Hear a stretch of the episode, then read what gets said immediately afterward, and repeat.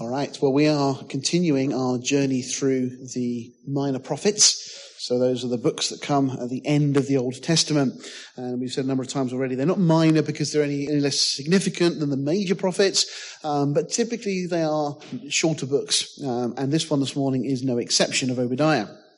Just to quickly remind you of the layout, I'm sure most of you are very familiar with this already, but we've got the law, the Torah, as it's often referred to, uh, the Hebrew word, which is the first five books of Moses, Genesis, Exodus, Leviticus, Numbers, Deuteronomy. And then we've got the history books, which takes us from Joshua all the way through the history of Israel up to the exile to Babylon and then obviously the return from exile. Uh, as well, uh, with the book of Esther. Uh, then we've got the poetical books, um, the five, so Job, Psalms, Proverbs, Ecclesiastes, the Song of Solomon, uh, and there's so much wisdom, sometimes referred to as the wisdom literature, uh, God's instruction for us, which really does uh, give us a good grounding for all the challenges we face in life. And then, of course, the major prophets, Isaiah, Jeremiah, Ezekiel, and Daniel. And Jeremiah, of course, being the author of Lamentations as well. And then the group that we're looking at now, which is the minor prophets, starting with Hosea, which we've already gone through, Joel, Amos, and now we're up as far as Obadiah. So, um, Hosea, just to remind you, we saw the Lord loves Israel despite her sin. And we just saw with the it was Hosea, this incredible love that God has for his people and uh, really wonderful study. Thoroughly enjoyed going through that. Joel, um, quite possibly the first of the prophets in the Old Testament uh, to be written. And it's interesting because Joel gives us this panorama of all that the other prophets would then uh, expound upon. And he just deals with from that time all the way through to the Lord's return. And uh, some incredible things come out in those uh, three chapters in Joel. Amos, well, we saw this shepherd that's called out of his day job just to go and speak God's word. Uh, and he really just declares that God is a just God. And that's why God has to bring judgment upon sin. Obadiah, which we're in this morning, where we see a short retribution must overtake a merciless pride. I will expound, expound, explain in a moment. Jonah, which we'll be moving on to, Lord willing, next week, we just see that divine grace is universal. Yes, the gospel went first to the Jews, but it's for the whole world. In Genesis 12, the promise to Abraham was that the whole world will be blessed through the descendants of Abraham and specifically looking toward the Messiah. The book of Micah, well, it's a book that really focuses on the Messiah coming. It highlights the town and the location that the Messiah will be born, so we'll enjoy that when we get there. Nahum, uh, well, it's another book, a little bit like Jonah, dealing with Nineveh, but this time, a little later on, doom is proclaimed. Though they repented when Jonah preached to them, they quickly reverted to their wicked ways. And so God brings judgment upon them. Habakkuk, wonderful book. Um, God's plan of salvation is clearly seen that the just shall live by faith. It's kind of the key verse in Habakkuk and quoted three times uh, by Paul in the New Testament. Zephaniah, the day of the Lord is going to precede the kingdom. You know, we're told by Jesus to pray, thy kingdom come. What we're really praying, what we, we should, we, we, the correct understanding is to be praying that the kingdom will be established on earth. That's the kingdom that we're speaking about. But the day of the Lord has got to come first. It's that expression we find throughout the Bible and throughout the Old Testament particularly. Uh, it speaks so much of this period of time known as the day of the Lord. Haggai is a prophet that speaks to the nation just after they've come back from exile. And this challenge to them is consider your ways. And we'll get into that. There's a lot in Haggai to be looking at there. God must be number one. And Zechariah, well, repentant Israel will finally see and acknowledge and accept their Messiah. And then Malachi ends the minor prophets. Judgment is certain for the wicked. So we'll see all that as we get there. Now, in regard to the minor prophets, uh, they're the ones you can see highlighted in colour. All the slides will go up online later if you want to review this, so you don't have to scribble and take lots of notes unless you want to, of course. Now, most commentators think that Obadiah was written around about 850 BC, which makes it quite remarkable. It could be that it was written even before Joel. There's interestingly a verse that Obadiah quotes that other people say, well, Joe wrote, Joel wrote that verse and Obadiah's copied it. Actually, looking at it this week, I think it might be the other way around. I think that Joel may have copied it from Obadiah. Uh, either way, The interesting thing is that if this date is right, and it doesn't matter that much one way or another, but if that date's right, it means that Obadiah was prophesying about all the things that were going to be taking place way, way, way ahead of even a hint of the, the problems that were later to come that he writes of. Other commentators put it round about the time of the Babylonian captivity. To be honest, it's one of those books, it doesn't matter because the message is very clear in and of itself.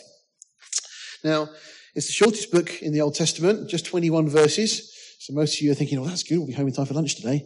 Uh, well, don't, don't get too excited. There's a lot in here. Obadiah is not an uncommon name. There's at least 12 others in scripture, but it doesn't seem to be any of the others that we have mentioned. So we don't know really anything about Obadiah other than the fact that his name means servant of Jehovah. It's a good name, isn't it? His name means servant of Jehovah. So really all we know about him is that he's a servant of Jehovah. You know, if there was one thing that, that could be said of us, if there was a legacy that we could leave, wouldn't that be the one we'd want? To be said that we're a servant of Jehovah. So, as I say, apart from his name, we don't know anything about him. He just steps onto the pages of Scripture, delivers God's message, and leaves. Okay, but it's very powerful in what he says, uh, what he said about the time of writing. But the theme is about the destruction of Edom. Now, Edom is mentioned in the Bible over 100 times and by at least 13 different prophets. Obadiah, Ezekiel, and Jeremiah all prophesy that Edom would be destroyed. Some of the references are there just want to read this quote to you. The prophecy of Obadiah is unique in the character of its contents. It's a book of unmitigated condemnation, unrivaled by any suggestion of compassion or hope. It really is. There's no suggestion here that if you repent, the Lord would relent. We've seen that a number of times. I mean, Amos particularly goes to God and on three occasions says, Lord, would you relent of the judgment you're going to bring? But with Obadiah, there's no hint that that's the case. It, seems to be, and I, I do favor the early date, partly because God always warns before he brings his judgment. Always. And so that seems to be the pattern we have here, that God has given this warning to Edom. This has been written down. And if it's right that Joel does quote from it, then clearly it was widely understood and known of. And so even the Edomites would quite likely have heard of these things. So there was an opportunity for them to repent, but there's no suggestion that there's any remorse or uh, changing of their ways. Henrietta C. Mears, in great book What the Bible is All About, says this. This book is the shortest in the Old Testament. It contains only 21 verses, but it includes two important themes. The doom of the proud and rebellious and the deliverance of the meek and humble. It is directly spoken to Edom and Zion. Okay, this is significant. And represents Esau and Jacob, the two sons of Isaac. But it appears to all with a, sorry, and appeals to all with our two natures. The earthly, represented by Esau on one side, so proud and bold, and the spiritual by Jacob, chosen and set apart by God. The story of the bitter family feud that takes us back to the days of the two brothers, Jacob and Esau, unfolds before us. Now, Esau was the older brother of Jacob. They were twins, but Esau was born just first. But if you remember the account uh, in the book of Genesis, he, as, as um, Esau is born, Jacob is holding onto his heel as they come out of the womb. Of course, he was a grandson. Well, they were grandsons of Abraham and the sons of Isaac and Rebekah. Uh, Esau, though, we find casually sold his birthright to Jacob for a pot of stew or pottage it's given. You know, it just shows disregard for godly things, for anything that, that, you know, he had no care about the promises that had been given to Abraham and to Isaac, his father. That they were to be special, that they'd been set apart by God. It, it means nothing to him. He just casually sells it when he's hungry one day and Jacob's cooking some food. We find that he also marries two Canaanite wives, which again was against what God had said for them to do. God made it very clear with Abraham and with uh, Isaac that they were to marry in their own family. They weren't to marry these Canaanites, and lots of important reasons why when you do the background study for that. We haven't got time to go into that in detail this morning, but these two wives of his become a real grief of mind, we're told, to Isaac and Rebekah. But then we find towards uh, the end that Jacob uh, or, uh, or, Isaac asked Esau to go and prepare some food for him to go and catch um, something in the, the, field and cook it and the way he likes it. Um, so Esau runs off to do that. But Rebecca overhears, and so she goes to Jacob and says, "Oh look, I want you to go and do this." So they kind of do this together. They they, they scheme, and uh, Jacob, Jacob goes into Isaac pretending to be Esau, and gets the blessing, the blessing of the firstborn, the blessing that um, Isaac pronounced on him. Which Isaac said, I, "I can't." When Esau eventually comes back and he's all upset about it, Isaac said, "I can't give you another one because you know that was the blessing I've given it." And so this long history of uh, um, antagonism between the two uh, continues. Eventually, Esau moves out of the land of Israel and moves down um, to the southeast of Israel area to the land of Edom, or also known as Mount Seir. It's a mountainous area. It stretches between the Dead Sea in southern Israel and the Gulf of Aqaba. We'll show you some maps in a minute uh, so you get the context of where it was, which is part of the Red Sea. It's in modern day Jordan. So if you look at a map today, that's of course Jordan, uh, the country as it exists. Uh, interestingly, you can see up there on the side, these are the dates that these countries came into existence in their current forms. Now, of course, we know of Israel in 1948, but what a lot of people don't realize is that most of the other Middle Eastern nations also are very young. And yet that's never really spoken about. We don't hear about that on the news. I mean, Saudi Arabia only formally became a country with the boundaries and territory we know in 1913, Lebanon 1920, Iraq 1932, Syria 1941, Jordan 1946, and Kuwait as late as 1961. And yet their borders are never disputed interestingly. But Israel's always a disputed. In fact, Israel were promised a much larger piece of land than they have been given. Um, we'll get onto that later in the Minor Prophets because those issues are addressed. Now, when we look at it on a map, okay, so that's what we typically know as the Sinai Peninsula, erroneously named because uh, Helena, the uh, mother of Constantine, the Roman emperor, in about 300 AD, decides to go on a journey one day, and she'd already done it a few times. She travels down here. She finds kind of this area. She finds a mountain, and she said, "That must be Mount Sinai." And the reason for stating that was it was a mountain. Now, that, that's really about as deep as it gets. Uh, she did this a number of times, sadly, and so there's a lot of things. You, you look in the back of your Bible, you'll have a map there, and it will have down here Sinai Peninsula, it will have Mount, uh, uh, Mount Sinai somewhere down the bottom. And so because of that, and because the Bible says that Moses went to Mount Sinai, all the maps of when they leave uh, Egypt, this is Goshen up here, will all show them all traveling down here because they have to get to this mountain that Helena said was down there. Nonsense. The Bible says very clearly that when uh, uh, Joseph left Egypt, uh, sorry, uh, Moses, sorry, correction, when Moses left Egypt, uh, when he was fleeing after 40 years, he comes over to this area over here, the area of Midian. That was never Midian. This was all part of Egypt back in the day. So this was the area of Midian, and it's around this area that he's on the burning bush and he hears the Lord speak to him, and that's when eventually uh, his brother comes and they go back, and the Lord says, "Bring the people back to me here on this mountain, not here, but over here." So we understand that this is not the location of the um, the Mount, Mount, Sinai and the two years they spent there, uh, but it's actually over here, and there's lots of compelling evidence of those things. But all that is just a little bit of a a waffle from me. Uh, this is the important bit. This is where Edom is. Uh, now, this area is also lots of red rocks around this area uh, because of the uh, what's in the ground. and bits of copper and other things in the, in the ground that give the, the rock the coloration that it is. Uh, Edom, as you're probably familiar, means red. Edam, cheese, obviously, because red around it. Uh, but Edom uh, means red, and apparently Esau was a bit of a redhead, uh, and that's why partly he gets this name Esau as well, as the same root. Now, as I said, coincidentally, these rocks around this area are also reddish. Now, I don't know that that's necessarily why Esau thought that's nice. I like, I like to keep my colours together, so that's where I'm going to move. But for whatever reason, he ends up down there. But I just thought this is interesting, just a, something else. In Numbers 33, verse 6 is speaking of them journeying from this is the children of israel at the time of the exodus they leave egypt and it says and they departed from succoth and pitched in etham which is in the edge of the wilderness. And they removed from etham and turned again unto pi-hahiroth which is before baal zephon and they pitched before migdol. And they departed from pi-hahiroth and passed through the midst of the sea into the wilderness and went three days' journey in the wilderness of Etham and pitched in Marah. Now, it's a really key point in this, just as a bit of trivia for you. Um, but they leave Succoth and they pitch in Etham, which is at the edge of the wilderness. But then they go through the Red Sea. And they go three days' journey and they camp again in Etham. Now, if you didn't know that, you think they go around in circles. But actually, it's quite a simple explanation. Because all of this area is where these ready rocks are. And by the way, this is why it's called the Red Sea. If you ever wonder why that was, that's why it's called the Red Sea. And it's given its name because of the coloration of the rocks in this area.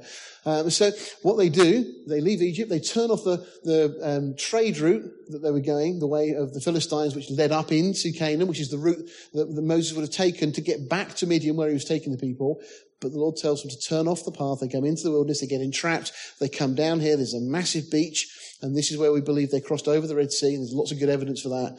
Uh, after a while, they come back to the seashore. They pick up the weapons of the Egyptians that were left floating and so on. And then they travel all the way around here, eventually to Mount Sinai. But that's how they can be in Etham. They cross over the Red Sea and remain in Etham. It's very simple when you actually see it that way. Edom has a history of cruelty to its brother Israel. And when Israel left Egypt and they journeyed to the promised land, after they'd gone across the Red Sea and they started to go uh, on their journey to the, the land of Israel, uh, to Canaan as it was known at the time, they asked Edom for permission to travel through their land. Edom refused. They wouldn't let them pass through their land. You can read about that in Numbers chapter 20.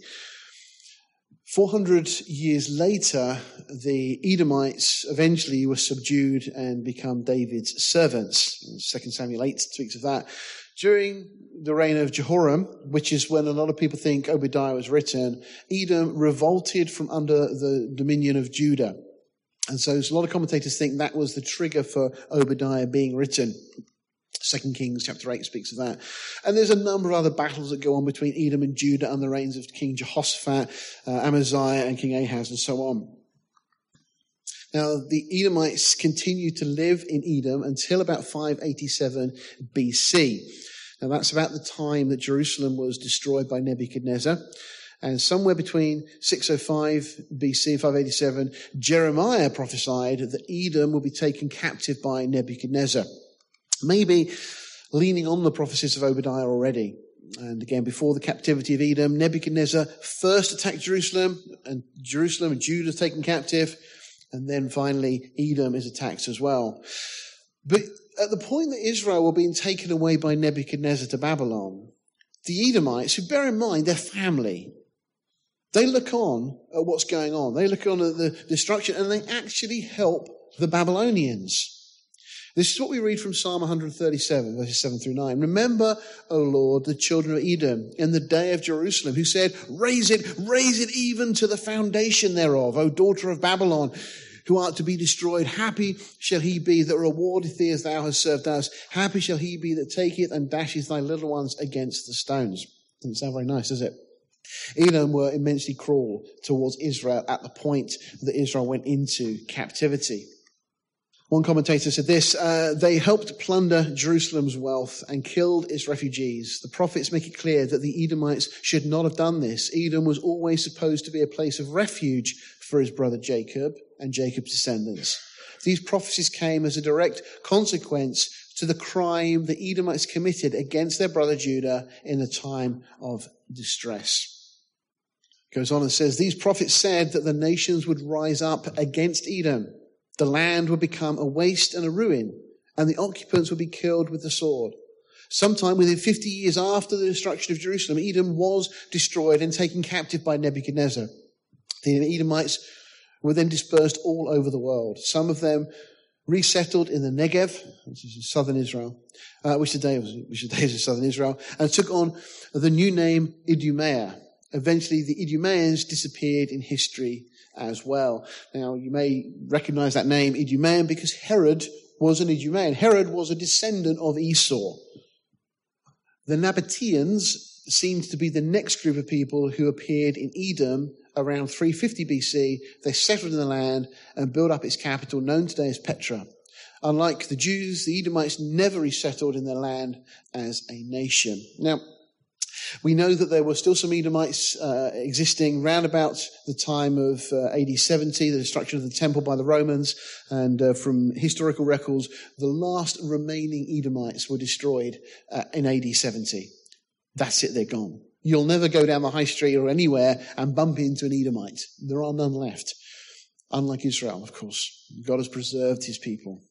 But there's a prophetic element to all of this as well, because there is a prophetic future for Edom, not the people, but the land. You see, when Jacob was returning after spending 20 years up with Uncle Laban, if you remember, he fled away from Esau, he went up to Uncle Laban, and that's where he meets um, uh, Rachel and Leah and the concubines, and that's where they have all the, the children, the 12 sons of Jacob and so on, 12 tribes. Well, eventually, because of the way Laban's treating him, he decides he's going to go back home and take his chances with Esau. And Esau comes out to meet him, and Jacob's really concerned, so he sends on you know, his children and everybody ahead of him and things.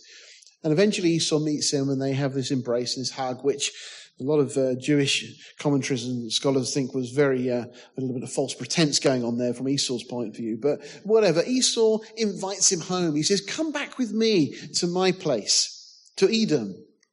And Jacob's response is really interesting because you might miss this, but it's prophetic. Please let my Lord go on ahead before his servant. This is Jacob speaking. I will lead on slowly at a pace which the livestock that can go before me and the children are able to endure until I come to my Lord in Seir. Jacob says, You go on ahead, we will come there, but not yet. And that's why it's prophetic. Because Israel has never gone to that place yet, but this was not just a, a casual promise, but of the Lord through the Holy Spirit. This is a prophecy that Israel will go to the very place that Edom, that Esau was, to Edom. Well, uh, look at it in more detail. In Psalm 108, David begins by singing and praising Yahweh, Jehovah. And in the moment of worship, David asks Yahweh to exalt himself in order that those who loved him might be delivered and saved. David then pleads with Yahweh to answer him regarding the deliverance of his people. Okay, so it's a song of praise and a song pleading with God for deliverance from the enemies and so on. And God answers David listing different places that will be used to fulfill his purposes. Okay, so this is just from Psalm 108, verses 7 through 9. Elohim has spoken, in his set apartness. I exalt, I portion out Shechem, I measure out the valley of Succoth. Gilead is mine. Mensheh, uh, you can mispronounce that at home later. Men Asher is mine, and Ephraim is my chief defense. Judah or Judah is my lawgiver. Moab is my washpot. Okay, and then over Edom I cast my shoe. Over Philistia I raise a shout. Okay, so what does that mean? Well, David responds to God in this way Who shall lead me to Edom? Okay, so clearly David takes from what God says about over Edom I will cast my shoe as to be implying that I'm going to be going there. It's, it's kind of shoes, walking. I'm going to be going to Edom. He says, Who shall lead me to Edom? Who will bring me into the strong city? Who shall lead me? Now, again, you'll see in a minute, we'll talk about Edom. But it was a strong city. It was a fortified city, almost impregnable. This is why the Edomites were so confident in their ability not to be defeated. And so, who shall lead me into the strong city? No doubt Petra was in mind. Who shall lead me to Edom? Have you not rejected us, O Elohim? And you do not go out with our armies, O Elohim. Give us help from distress, for the help of man is naught. And Elohim, we do mightily, for it is he who treads down our adversaries. So David understood that God was going to lead his people to Edom. David knew that Edom was going to play a role in the deliverance and salvation of Israel. And David emphasizes that he wants the help of God and not the help of man. And God clearly then has plans and purposes for this geographical area. So God says that he casts his shoe over Edom. Casting your shoe is a biblical idiom that means the legal right to tread ground. Now that's significant. So here we see God claiming this land for his purposes, telling David that his people have the right to be in the area of Edom. Now, Numbers 24, again, this is as the children of Israel were journeying into the promised land. They encounter this king Balak, and Balak hires Balaam and tries to get him to curse Israel. He can't curse him because he says, I can only say what God tells me to say. And Balaam eventually ends up prophesying over Israel. It's a fascinating prophecy for many reasons. And it's much to the disdain of King Balak. But he says this, And now, behold, I go unto my people. Come therefore, and I will advertise thee what this people shall do, uh, or shall, do to thy people in the latter days.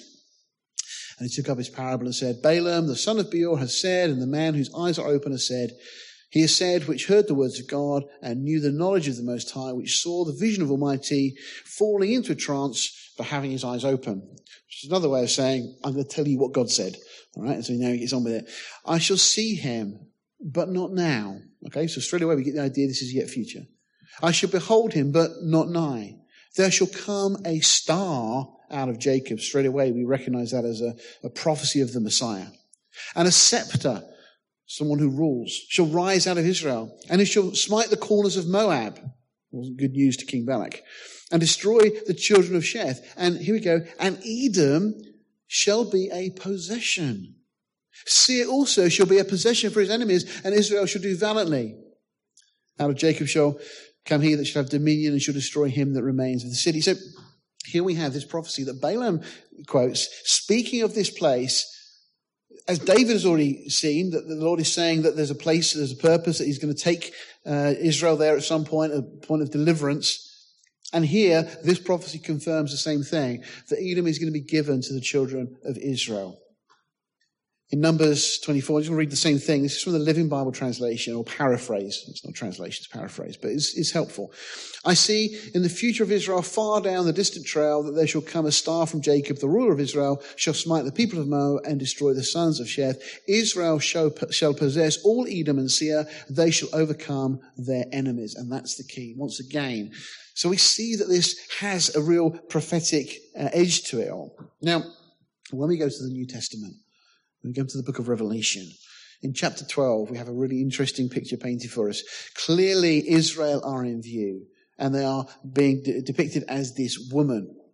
So idiomatically, Israel is the woman here. And it says, and the woman fled into the wilderness. Something is going to happen that's going to cause Israel to flee from their land where they are at the moment to a place. It says, where she has a place prepared of God that they should feed her there a thousand two hundred and three score days. So for three and a half years, Israel are going to be forced to flee from their land and they're going to hide in this place, which we believe will be in Edom. Satan is going to seek to destroy Israel once and for all. And this is exactly what Jesus spoke about in Matthew 24. That when you see the abomination of desolation, this idol that's going to be set up in the temple in Jerusalem, which will be rebuilt, when you see that set up, it's time to flee. And Jesus said, pray that your flight uh, be not on the, in the winter or on the Sabbath and so on. But he says, get up and go when you see that thing. so Israel are going to flee to Edom for, let's say, 1,260 days or three and a half years. That'll be the last three and a half years of the time of tribulation that's to come. Matthew 24, let's read it. It says, When you therefore shall see the abomination of desolation spoken of by Daniel the prophet, uh, stand in the holy place, whoso reads, let him understand. Then let them which be in Judea flee to the mountains. Let him which is on the housetop not come down to take anything out of his house, neither let him which is in the field return back to take his clothes. And woe unto them that are with tra- child and to them that give suck in those days. But pray that your flight be not in the winter, neither on the Sabbath day for then shall be great tribulation, such as was not since the beginning of the world to this time, no, nor ever shall be. And except those days should be shortened, there should no flesh be saved, but for the elect's sake. Don't mistake that thinking it's the church. A lot of people arrogantly assume that every reference in the New Testament is about the church. It's not. That's clearly a reference to Israel, and there's many Old Testament uh, proofs to show that that is what Jesus was referring to.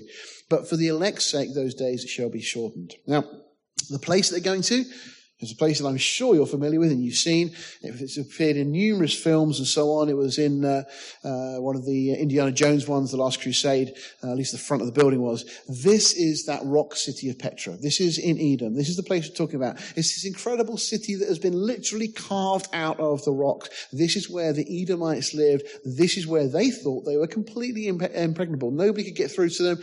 Very, very difficult to get to, uh, other than on camel or horseback or any other means. Uh, you can't fly in there very easily. Uh, there's no roads going directly to the place and so on. It's a big tourist attraction uh, in Jordan today. A lot of people go there. Uh, but it is absolutely staggering uh, when you look at this place. And so what a lot of Bible commentators think that this will be the location that the Jews will flee during the tribulation and where God will protect them in the land of Edom, fulfilling the prophecy of Jacob and the words said to David and so on, as we've already seen, and the prophecy of Balaam. So three prophecies all speaking of the same thing. Okay, the book of Obadiah then. Let's get on to it. Edom's pride is going to be a base. That's the first four verses. Then the destruction of Edom. Then the completeness of the plunder, the betrayal of Edom's allies, and the destruction of Edom's leaders. Reasons for Edom's downfall are given. God always gives reasons, never just does things. But Edom's judgment is retributive because of what they've done. And then finally, the book closes with the restoration of Israel and Judah and the extinction of Edom. Now, don't worry because we're not going to go and spend 10 minutes on each verse because that's, that wouldn't be fair. Um, and because it's very self-explanatory and having given you the background as we go through it, it'll make a lot of sense. So I'm just going to read through the book and then I'm going to come back and I'm going to go uh, and just use the Living Bible and just use a couple of verses and just pull out some things from that. So let's just read through if you've got it uh, on your laptop, follow it through on your app or whatever you're using, uh, or it's on the screen anyway. So, the vision of Obadiah. Thus says the Lord God concerning Edom. We have heard a rumor from the Lord, and an ambassador is sent among the heathen. Arise ye, and let us rise up against her in battle. Behold, I have made thee small among the heathen. Thou art greatly despised. The pride of thine heart hath deceived thee. Thou that dwellest in the clefts of the rock. Now you get the picture, don't you? Whose habitation is high, that said in his heart, Who shall bring me down to the ground? Well, that sounds a little bit like Isaiah, doesn't it? When Satan said, you know, uh, with his boast against God, the I am statements in Isaiah 14. Though thou exalt thyself as the eagle, though thou set thy nest among the stars, thence will I bring thee down says the Lord. You can't help but see the language that's used here, particularly in the King James. You can't help but see a parallel with Isaiah 14. I'll let you go and do a, a cross reference and look at those things, but there's definitely a, a similarity. You just get the feeling that Satan's behind what this nation did. If thieves come to thee, if robbers by night, how art thou cut off? Would they not have stolen till they had enough? And if the gatherers come to thee, would they not leave some grapes? How are the things of Esau searched out? How are his hidden things sought up? All thy men of thy confederacy have brought thee even to the border. The men that were at peace with thee have deceived thee and prevailed against thee. They that eat thy bread have laid a wound under thee. There is none understanding in him. Shall I not in that day, saith the Lord, even destroy the wise men of Edom, the understanding of the mount of Esau, and the mighty men? O Teman shall be dismayed. That's one of the capital cities. Shall be dismayed to the end that every one of the mount of Esau may be cut off by slaughter. For thy violence against thy brother Jacob, shame shall cover thee. And thou shalt be cut off forever in the day that thou stood on the other side, in the day that the strangers carried away captive his forces, and foreigners entered into his gates and cast lots upon Jerusalem. Even thou was one of them. But thou should not have looked on the day of thy brother in the day that he became a stranger, neither should thou have rejoiced over the children of Judah in the day of their destruction, neither should thou have spoken proudly in the day of distress. Thou should not have entered into the gate of my people in the day of their calamity. Yea, thou should not have looked on their affliction in the day of their calamity, nor have laid hands on their substance in the day of their calamity. Neither should thou have stood in the crossway to cut off those of his that did escape. You see, this is what Edom would do. It wasn't just they were egging Babylon on, but they actually, as it were, put the knife in as Israel were trying to flee and escape. Neither should thou have delivered up those of his that did remain in the day of distress. For the day of the Lord is near. Okay, so now God is warning of the judgment, the real judgment that's coming. For the day of the Lord is near upon all the heathen. As thou hast done, it shall be done unto thee. Thy reward shall return upon thine own head. It's an interesting, uh, the Lord is going to judge nations according as they have dealt with others. And we'll see that in a second as well. For as ye have drunk upon my holy mountain, so all the heathen drink continually. Yea, they shall drink and they shall swallow down and they shall be as though they had not been. But upon Mount Zion, speaking now of Israel, shall be deliverance, and there shall be holiness. And the house of Jacob shall possess their possessions. And the house of Jacob shall be a fire, and the house of Joseph a flame, and the house of Esau for stubble, and they shall kindle in them and devour them, and there shall not be any remaining in the house of Esau, for the Lord has spoken it. Interestingly, a number of the Edomites were in Jerusalem at the time of the Roman um, siege in AD 70, and they did die by fire. That was prophetically fulfilled in literal detail. Uh, and they of the south shall possess the mount of Esau, and they of the plains of the Philistines, and they shall possess the fields of Ephraim and the fields of Samaria, and Benjamin shall possess Gilead. And the captivity of this host, the children of Israel shall possess that of the Canaanites, even unto Zarephath.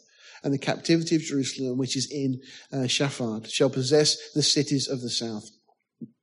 And the saviors shall come up on Mount Zion to judge the mount of Esau, and the kingdom shall be the Lord's.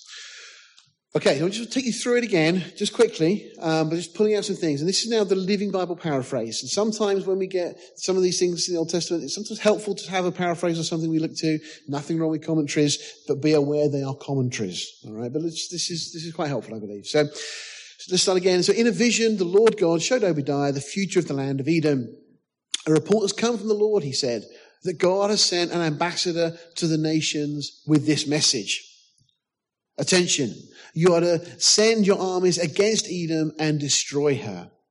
Now it's interesting because what we straight away see, and this is exactly what we've read, but maybe it's slightly clearer to see here, that it wasn't going to be just one nation that was be responsible for overthrowing Edom. The Lord used a number of nations in doing that. And historically we know that to be the case. I will cut you down to size among the nations, Edom, making you small and despised.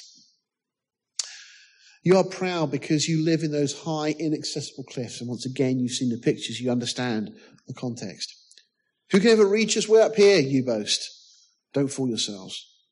Though you soar as high as eagles and build your nest among the stars, I will bring you plummeting down, says the Lord. Far better it would be for you if thieves had come at night to plunder you, for they would not take everything, or if your vineyards were robbed of all their fruit, for at least the gleaners would be left. Every nook and cranny will be searched and robbed, and every treasure found and taken.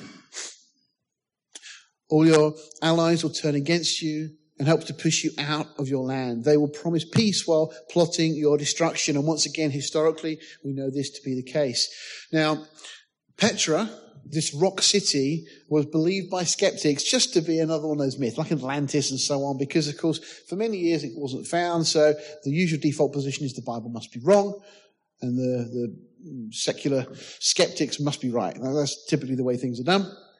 Until, of course, it was discovered and the Bible was shown to be true once again. It was actually in 1812 a Swiss explorer, um, Burckhardt uh, by name, who was a Bible believer, set out to go and find a city. Now, actually, because of the, the threats in the land at the time, because of uh, um, the Ottoman, um, the um, uh, Muslims at the time, he actually learnt um, to speak uh, the native languages and actually passed himself off as a Muslim so he could actually get passage and get through. But he found this place, it was discovered, and it's obviously now it's become a historical monument of great interest. And uh, just as prophesied by Obadiah, everything had been taken. When they found this place, there wasn't bits left. You know, you read in you know, Egypt with the Valley of the Kings how the, the tombs were ransacked, but there's still things left there. This place was stripped bare, just as Obadiah said.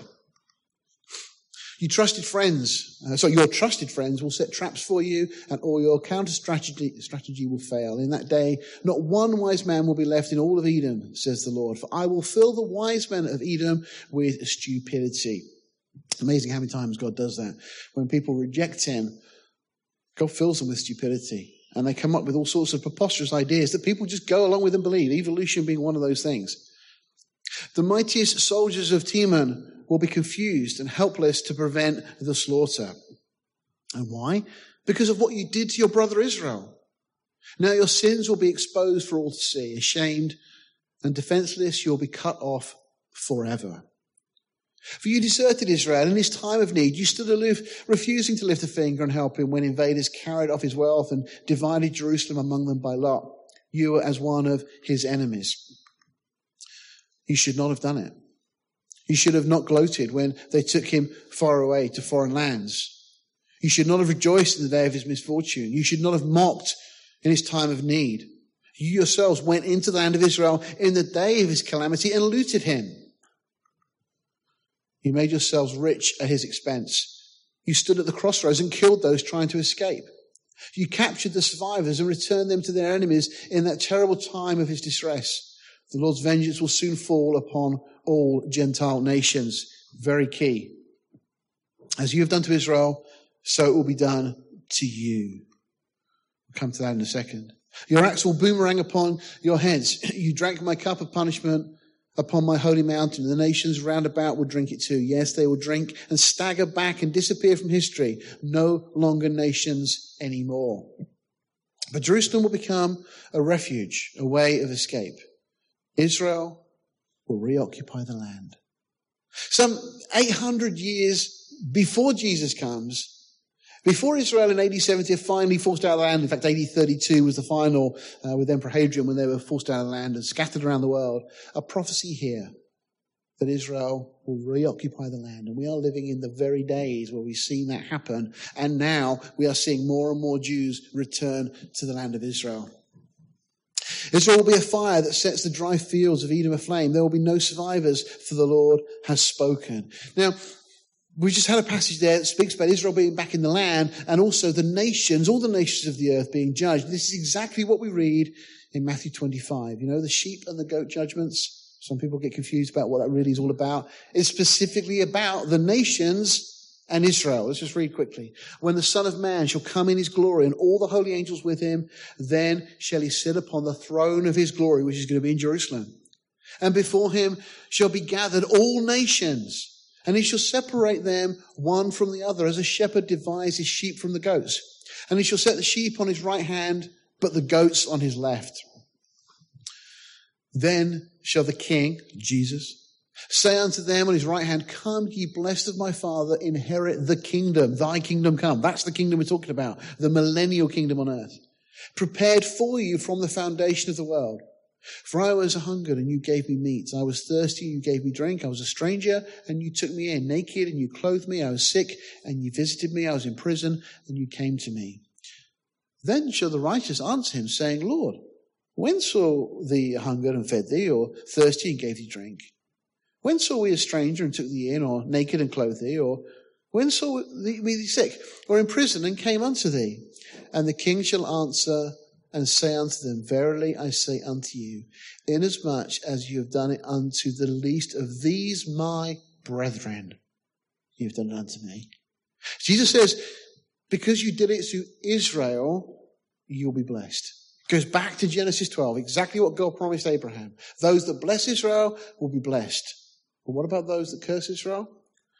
Verse 41 of Matthew 25 goes on and says, Then shall he say also unto them on the left hand, Depart from me, you cursed, Genesis 12, into everlasting fire, prepared for the devil and his angels. For I was hungered and you gave me no meat. I was thirsty and you gave me no drink. I was a stranger and you took me not in, naked and you clothed me not, sick and in prison and you visited me not. Then shall they also answer him, saying, Lord, when saw we thee a hungered and a thirst, or a stranger, or naked, or sick, or in prison, and did not minister unto thee? Then shall he answer them, Verily, and saying, Verily I say unto you, inasmuch as you did it not to one of the least of these, speaking of his brethren again, you did it not to me. And these shall go away into everlasting punishment, the righteous into eternal or to life eternal. Last couple of verses. Then my people who live in the Negev shall occupy the hill country of Edom. So from the south, they're going to move just down a little bit further. Those living in Judean lowlands shall possess the Philistine plains and repossess the fields of Ephraim and Samaria. Interestingly, that's the area of Gaza uh, today. And the people of Benjamin shall possess Gilead, which is northern Israel. The Israeli exiles shall return and occupy the Phoenician coastal strip as far north as Zarephath.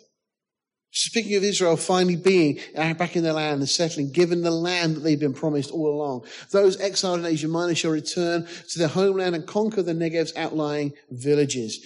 This is just an idea of the land that Israel will be given during the millennium. This is what has been promised to Abraham, to Isaac, and to Jacob and their descendants in. And Israel has never had all of this land, not even in the time of David or Solomon. But under the Messiah, this will be given to them, including this little portion down here, which will be the land of Edom. For deliverers will come to Jerusalem and rule all Edom, and the Lord shall be king. A couple of quick lessons then. Disregard for the things of God leads to pride. Pride leads to false security. False security will lead inevitably to people being cruel to others. Proverbs says, There is a way that seems right to a man, but the end thereof are the ways of death. And James reminds us that God resists the proud, but gives grace to the humble. Next week, we're going to carry on our study in the book of Jonah, but let's bow our hearts and pray. Father, we just thank you for this reminder this morning that, Lord, you have all things in your hands. Lord, nothing is happening in this world that you are not in control of. That you are the one who rules in the kingdoms of men. And Lord, we see the pride and the arrogancy of Edom, the disdain and disregard for the things of God. And Lord, how it started with Esau, but the whole, all of his descendants, Lord, were affected with this same disregard. Father, help us to have a high regard for godly things. Lord, help us not to be proud, but to be humble. Lord, we thank you that you are in complete control of all things. Lord, we pray that you'll be in complete control of our lives, that we would surrender the throne of our hearts to you. For Lord, not only do we pray thy kingdom come on earth, but Lord, we pray thy kingdom come in our lives this morning in Jesus' name. Amen.